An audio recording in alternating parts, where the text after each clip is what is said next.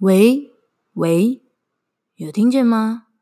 你现在收听的是刺猬聊起来，我是你的 WiFi。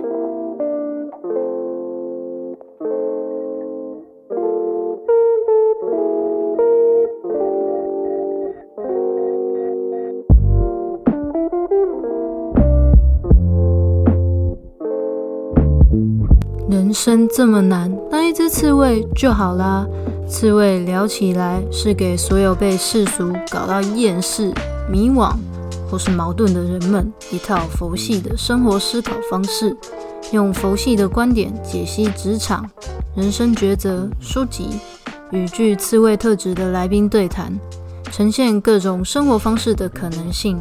期待大家在面对生活种种鸟事时，能用佛系的思维找回自己的生活步调。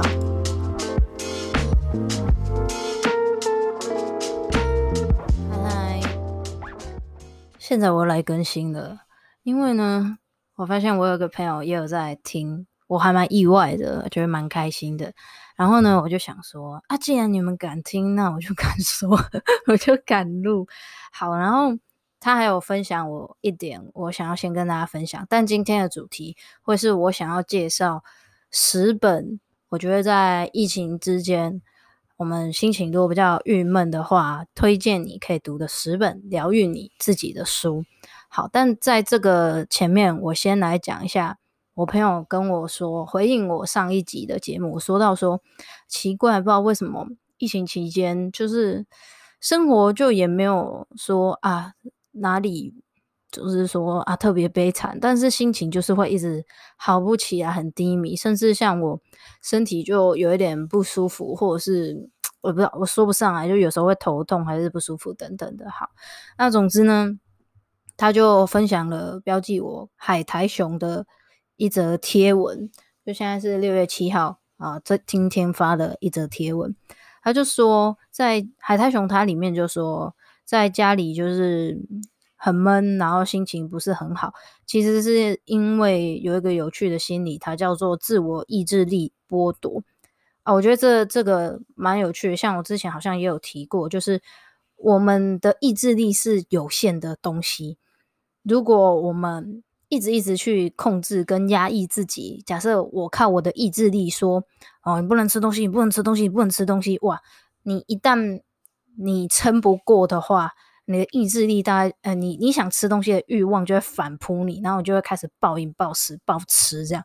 这也是为什么很多人他很忙，忙完之后他会想要暴耍废，他会想要疯狂耍废。可是他会发现靠腰嘞，疯狂耍废竟然没有办法让我觉得更舒服。好，总之这就是自我意志力剥夺的一个状况。然后像现在啊，疫情的状况下，就。有的人就会觉得开始很容易乱花钱，或者是什么都不想干，然后心情很不好，或者是像比较高敏感的人就会心情特别负面吧，然后很多心理压力，因为会感受到周边不管是新闻报道资讯，或者是自己的家人的焦虑，都会反映在他会很深刻的感受到，然后反映在他的心情上，会变得很沉闷等等的，所以他贴着给我。呃，我就看到海苔熊的这则贴文，我就觉得哦，原来就是因为我们意志力是有限的，然后我们不能出门，就是我们在压抑自己，我们在用我们的意志力告诉我们自己干，不能出门，不能出门，不能出门。我们有一部分被压抑了，所以有另外一部分会有点疯狂这样。好，所以我觉得要怎么治治治自己呢？然后怎么帮帮自己呢？我想。呃，当然有一些管道可以寻求帮助，看是要跟朋友聊聊，还是呃，他这边好像有写说网络咨视讯咨询服务方案，好像是什么东西提供哦，政府也有提供这个东西，对。好，总之除此之外，我觉得就是要靠自己找到一些可以调试自己的方法，因为我觉得每个人都不太一样。像我今天有看了一部电影，叫做《爱是你，爱是我》，是。还蛮经典，然后也 很久远的一个圣诞节的电影。我我我最近看的电影，我们都不太敢看那种太严肃、太呃负面的。然后有一周真是耍白痴。上周吧，看了脚头，靠腰一直打打杀杀的，啊、哦，看完我自己都快演角头了，心情有够不爽的，看到谁都想揍他两拳，这样子，真的母汤。现在在这个时期，哈，真的母汤。然后我还发现有一些，呃，有一些人他会用一些方法，他的方法是。我去 网络上找一些白痴来骂，但我觉得这个是这个看个人啦，但我尽量不要乱骂人比较好，对不对？好，总之，所以我就那天在周末的时候有一点点空档，我就突然想到，在心情这么呃沉闷的一个时间，那其实整天都在家里，你假设你住的地方就只有一个书桌、一个套房嘛，然后你在这边就是 在工作。然后也没其他的事，那你做其他的事情，其实心情也是蛮闷的啊。不如哦、呃，来看一些比较不一样的书。所以我现在想要介绍十本我觉得可以疗愈到我自己的书。那这十本书是从以前，就是不是我近期看的，就是可能从我很久以前的脑海中的书单里面捞出来的一些书。因为哦，我得说，就是自从。工作出社会之后，甚至是这一两年比较积极目标，呃，目标积极在学习上的时候，其实我觉得我自己也好久没有看那种纯粹的，可能是文学或者是比较嗯散文诗等等，这都真的蛮少看的。所以这次我就想到说，可是可是。那些让我觉得很印象深刻，或者是觉得很感动的东西，都不是那些工具书，因为工具书就是知识，那它是在应用在我们的工作上。可是，当人的心情很脆弱、很低迷的时候，能够拯救我们的，不会是那些工具书吗？呃，我记得是蔡康永吧，他有说，哦，这这本书我好像也有推荐，我等下再跟大家讲。那我先说一下，他书里面让我非常非常印象深刻的一段话。当的那一章节就是在讲说，台湾的爸妈很喜欢问啊，这本我也有介绍过哦，我在之前的 podcast 有介绍过。如果你有兴趣，你可以去翻一下。那我今天还是要再重复一次，因为我觉得在这个时刻，这个东西对我来说更深刻。他就在讲说，台湾的爸妈很喜欢说啊，学这个可以干嘛？可可以做什么？所以呢，等等的。可是他说了，在人很。很很负面、很很难过的时候，那些能够拯救我们的，都是那些不能干嘛的东西，可能是感情，可能是别人的温暖等等。那那些东西是不能不能换钱的。就好，如果要很功利的去说的话，那不会让你获得更多的钱，但是那些东西会在你脆弱的时候给你温暖，让你走下去。好，那那本书的那个章节就是在最经典的话，就在讲这个东西。好，那接下来就一一的来跟大家讲一下我推荐的十本暖心的书单。然后，其实我已经把这个做成呃 IG 的图图图表，对，反正就做成图了。那这个之后我会更新在我之后的 IG 里啊。我想说，如果我是刺猬聊起来的听众，我。找个时间，我也把它放在我的现实动态，然后我也把它整理放到现实动态精选那边。那等于就是说，你今天听完，如果忘记没有关系，我会放到那边去，你可以再去那边看，然后看你喜欢看哪一本，哪一本有兴趣这样。好哇，好久没有那么认真的录哦，是是觉得我非常认真呢？对，我认真起来是可以这样的哦。好。第一本书是查尔斯河畔的沉思这本书。那这本书是哈佛管理大师教你经营人生企业，然后听起来有点复杂，有点严肃，但其实真的还好。它没有那么工具书，也没有那么哈扣的讲什么很多大道理。我觉得它是一本，我之前在读它的时候，是我会睡前翻一下这本书，这样，然后可能看个几个章节等等的。对，所以这本书。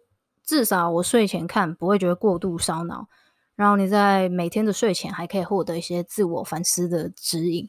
所以不论你的人生是处在呃人生迷惘啊，还是说你很有方向，你很知道自己要做什么都 OK。这本书它就很像有一个有智慧的长者那他用一个比较温柔跟引导的方式去带你思考你的人生，然后陪你慢慢的往前走。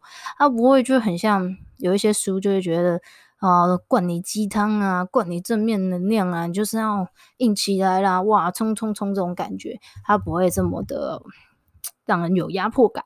所以我还蛮推荐的，尤其在疫情这段时间，如果可能。可能工作也有一些改变或是震荡，会让你对未来的方向更担忧啊！我也蛮推荐这本《疗愈一下你自己》。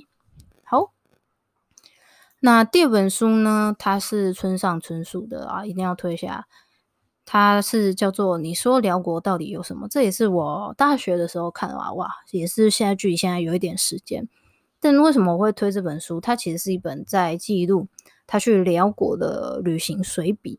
那他就是的文字，我觉得都是很细腻又很温暖的，描绘他在旅行上的各种的风景。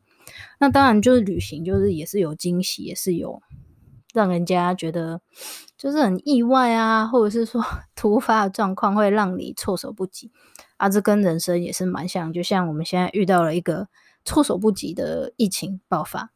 那我觉得这本书，总之在村上春树的写法之下。会让我是觉得很放松的啊！大家可能也有在听我 podcast 的人，应该也知道我不是很爱旅行的人，但是我觉得从他的文字之下，会让我觉得有感受到那份旅行的快乐。然后我们现在不能出国，其实 就可以用用我们脑袋去旅行吧。好，然后再来第三的第三本，对，第三本也是村上春树的，是。遇见一百趴的女孩这本书，我在我的 podcast 也有之前有推荐过，我还蛮喜欢这本书的。等一下，你等我一下，抱歉了，我想打嗝一下，拍谢。好，总之这本书它是短篇的，比较偏轻松的小说。那虽然村上春树其实大多数的书都是。长篇小说，而且其实风格有一点点偏沉重。像我有读过《没有女人的男人们》，我读完这本书，你真的是，就算你有另外一半，你也会开始觉得很忧郁。所以我也觉得先不推，先不推在疫情的时间看这种书哈。你要看，你可以看《遇见一百趴的女孩》啊，然后那个《挪威的森林》也先不要，真的先不要，也是偏。我怕你想太多，你知道吗？开始想人生的意义，我们生与死，所谓何来存在？为何？哦，先不要，你先看《遇见一百趴的女孩》。那他的同名小说，呃，就是它里面其中一篇，因为它是很多篇小短小说组成的，然后其中一篇就是要遇见一百趴的女孩啊，我觉得很可爱，就是一篇可可爱爱，然后让你看完。就是会有少女心，然后会蛮你在脑中，我觉得很厉害的是，它会让你在脑中去想象那个画面，然后是很美好的啊。我觉得我会推这样的书，其实最主要就是我觉得，呃，不用特别去灌鸡汤，但是我觉得我们要去转换心情，因为我们现在就是每天的生活环境就是家里嘛，那我们要去转换自己的心情，让自己的脑休息一下。就去转换到跳脱到另外一个空间，或是思维，或者是呃时空背景都好，就是要靠自己去转换，所以我才会推荐这样子的书。所以遇见一百趴的女孩，每一篇它里面每一篇都是小小短小短小说，所以就是很轻松就可以读完了，一本书也不厚，真的是蛮推的。好，然后再来呢，这一本叫做《我想跟你好好说话》，是赖佩霞。不是他从他他的这个架构是来自于国外的一个非暴力沟通的架构，那他衍生出来的一个沟通的系统，然后他自己也是有开课，但我觉得这本书就是一个没有声音的大道理，但是他可以带你一步步的去认识自己、了解对方，跟看懂彼此之间沟通的问题点是什么。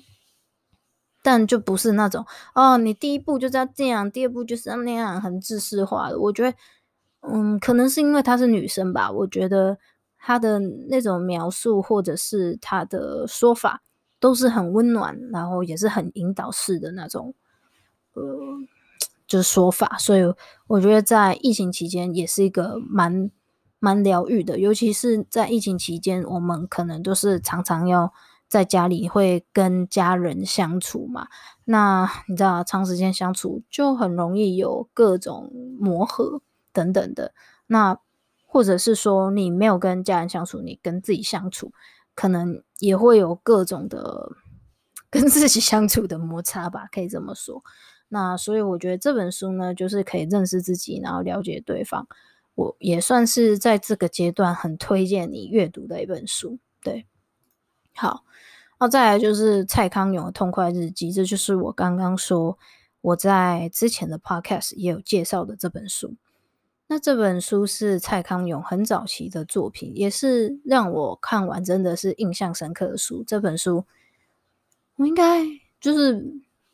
看蛮多次的吧，就是都因为它真的很轻松，然后也都是短篇短篇，然后看了你会觉得很好笑。你知道蔡康永就会讲一些，呃，他是一个有钱人家的孩子，然后他以前在学校表现又很好，然后表现很好，他就有很多有的没的特权嘛。可是他用他长大了，然后用一个很幽默或者是有点荒唐的角度去讲这些东西，哦，我就会觉得哇，超白痴的，像。嗯，好像对，像我刚刚讲的那个，他们他说爸妈很爱问说啊，你学这可以干嘛？但是他的爸爸不会，但是他爸爸有要求他一件事情，好像就是要要求他一定要读到研究所还是博士吧？那他觉得 OK，他爸。就只要求他这件事情，但是反观其他人的家家长们可能会要求他要干嘛干嘛干嘛，但是其实导到我刚刚说的那个结论就是，呃，很多东西并没有用，但是他对我们的生命来说是很重要的。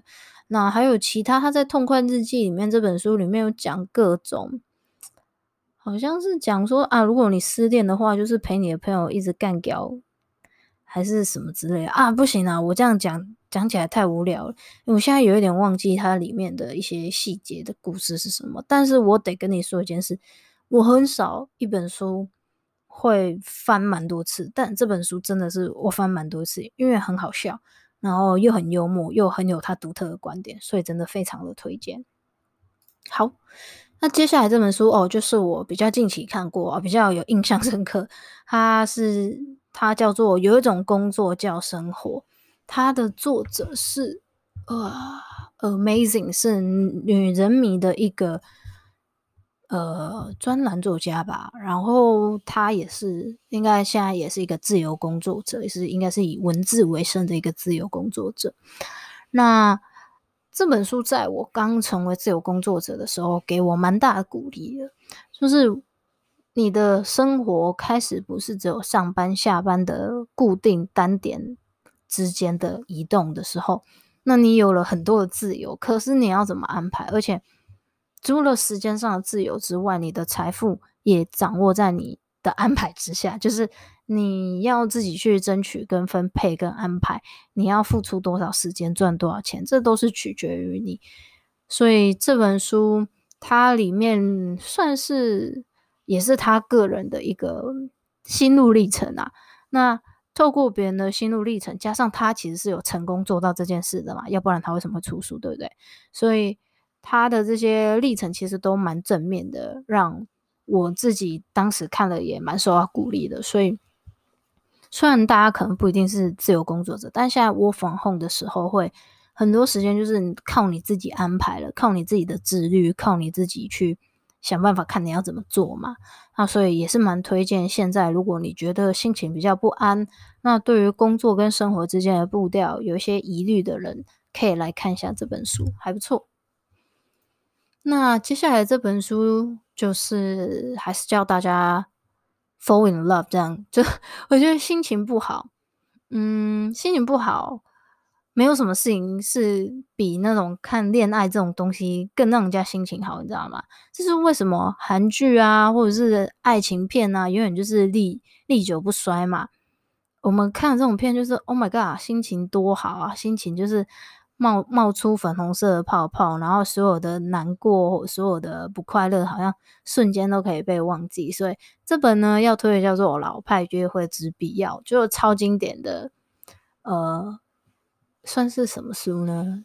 反正就是中文里面浪漫的经典吧，可以这么说。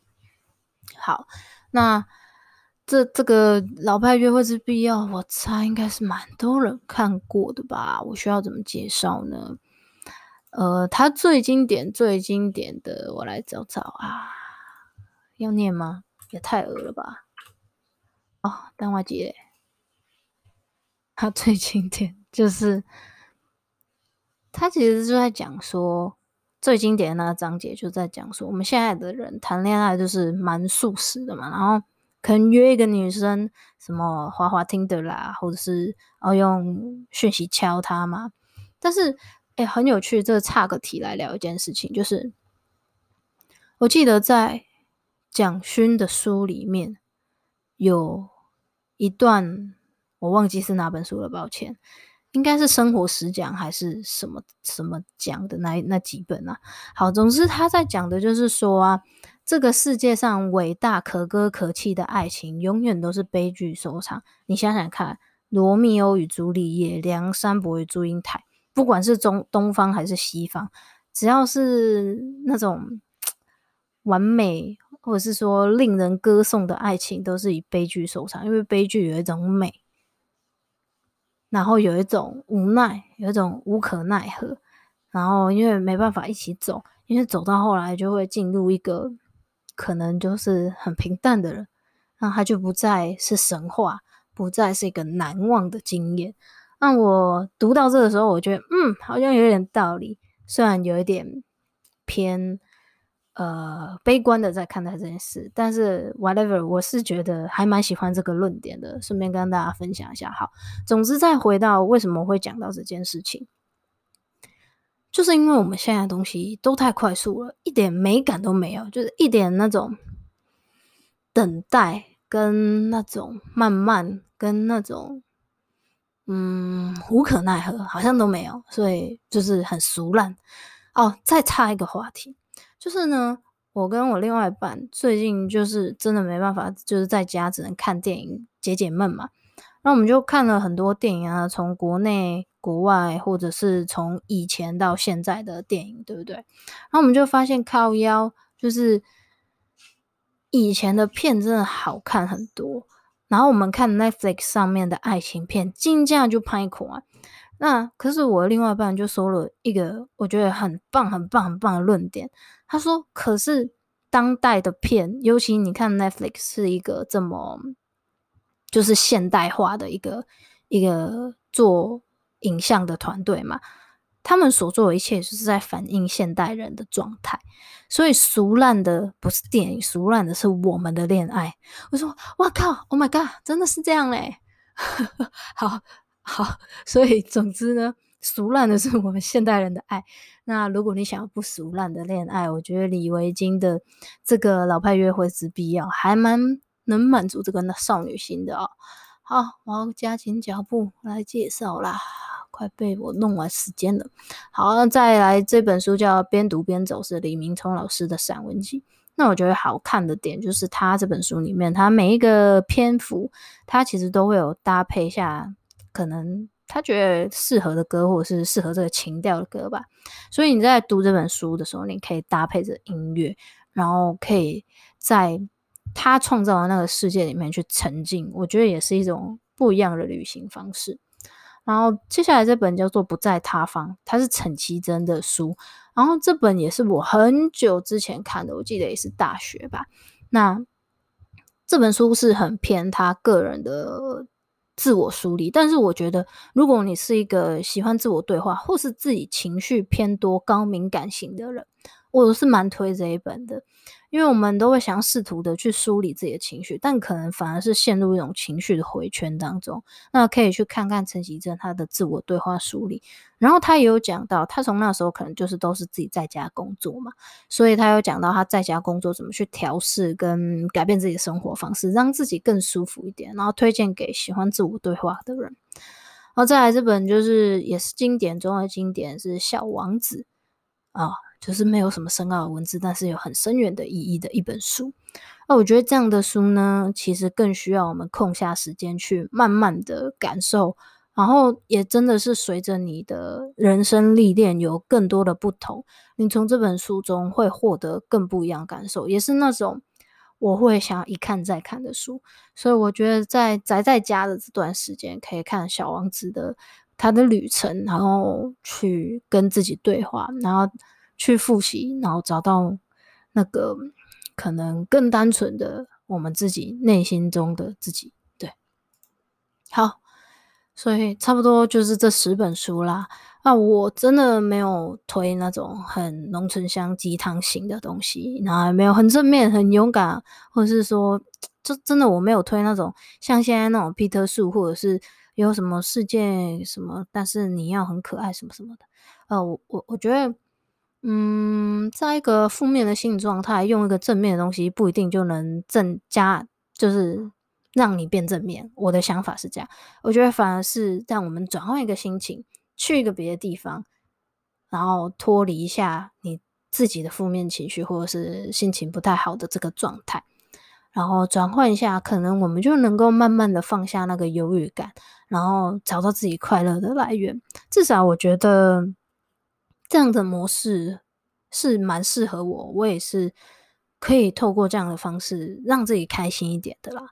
所以就推荐给大家以上这十本书啦！哇，这集真的是录得蛮久的。好啦，真的真心的希望我们都可以努力，赶快度过这个疫情，赶快恢复跟朋友可以见面的生活。然后也因为现在这段时间，才让我明白哦，这件事情比我想象中的重要太多了。那希望等我们可以得到自由的，就是。就是行动上的自由的时候，都可以更珍惜这个东西。这样，好啦，今天的节目就到这里啦。啊，这些书我会再把它更新到现实动态那边。然后呢，等我新的 IG 开了，也会再跟大家讲。好，今天的节目就到这里啊。我是你的 WiFi，我们下次见，拜拜。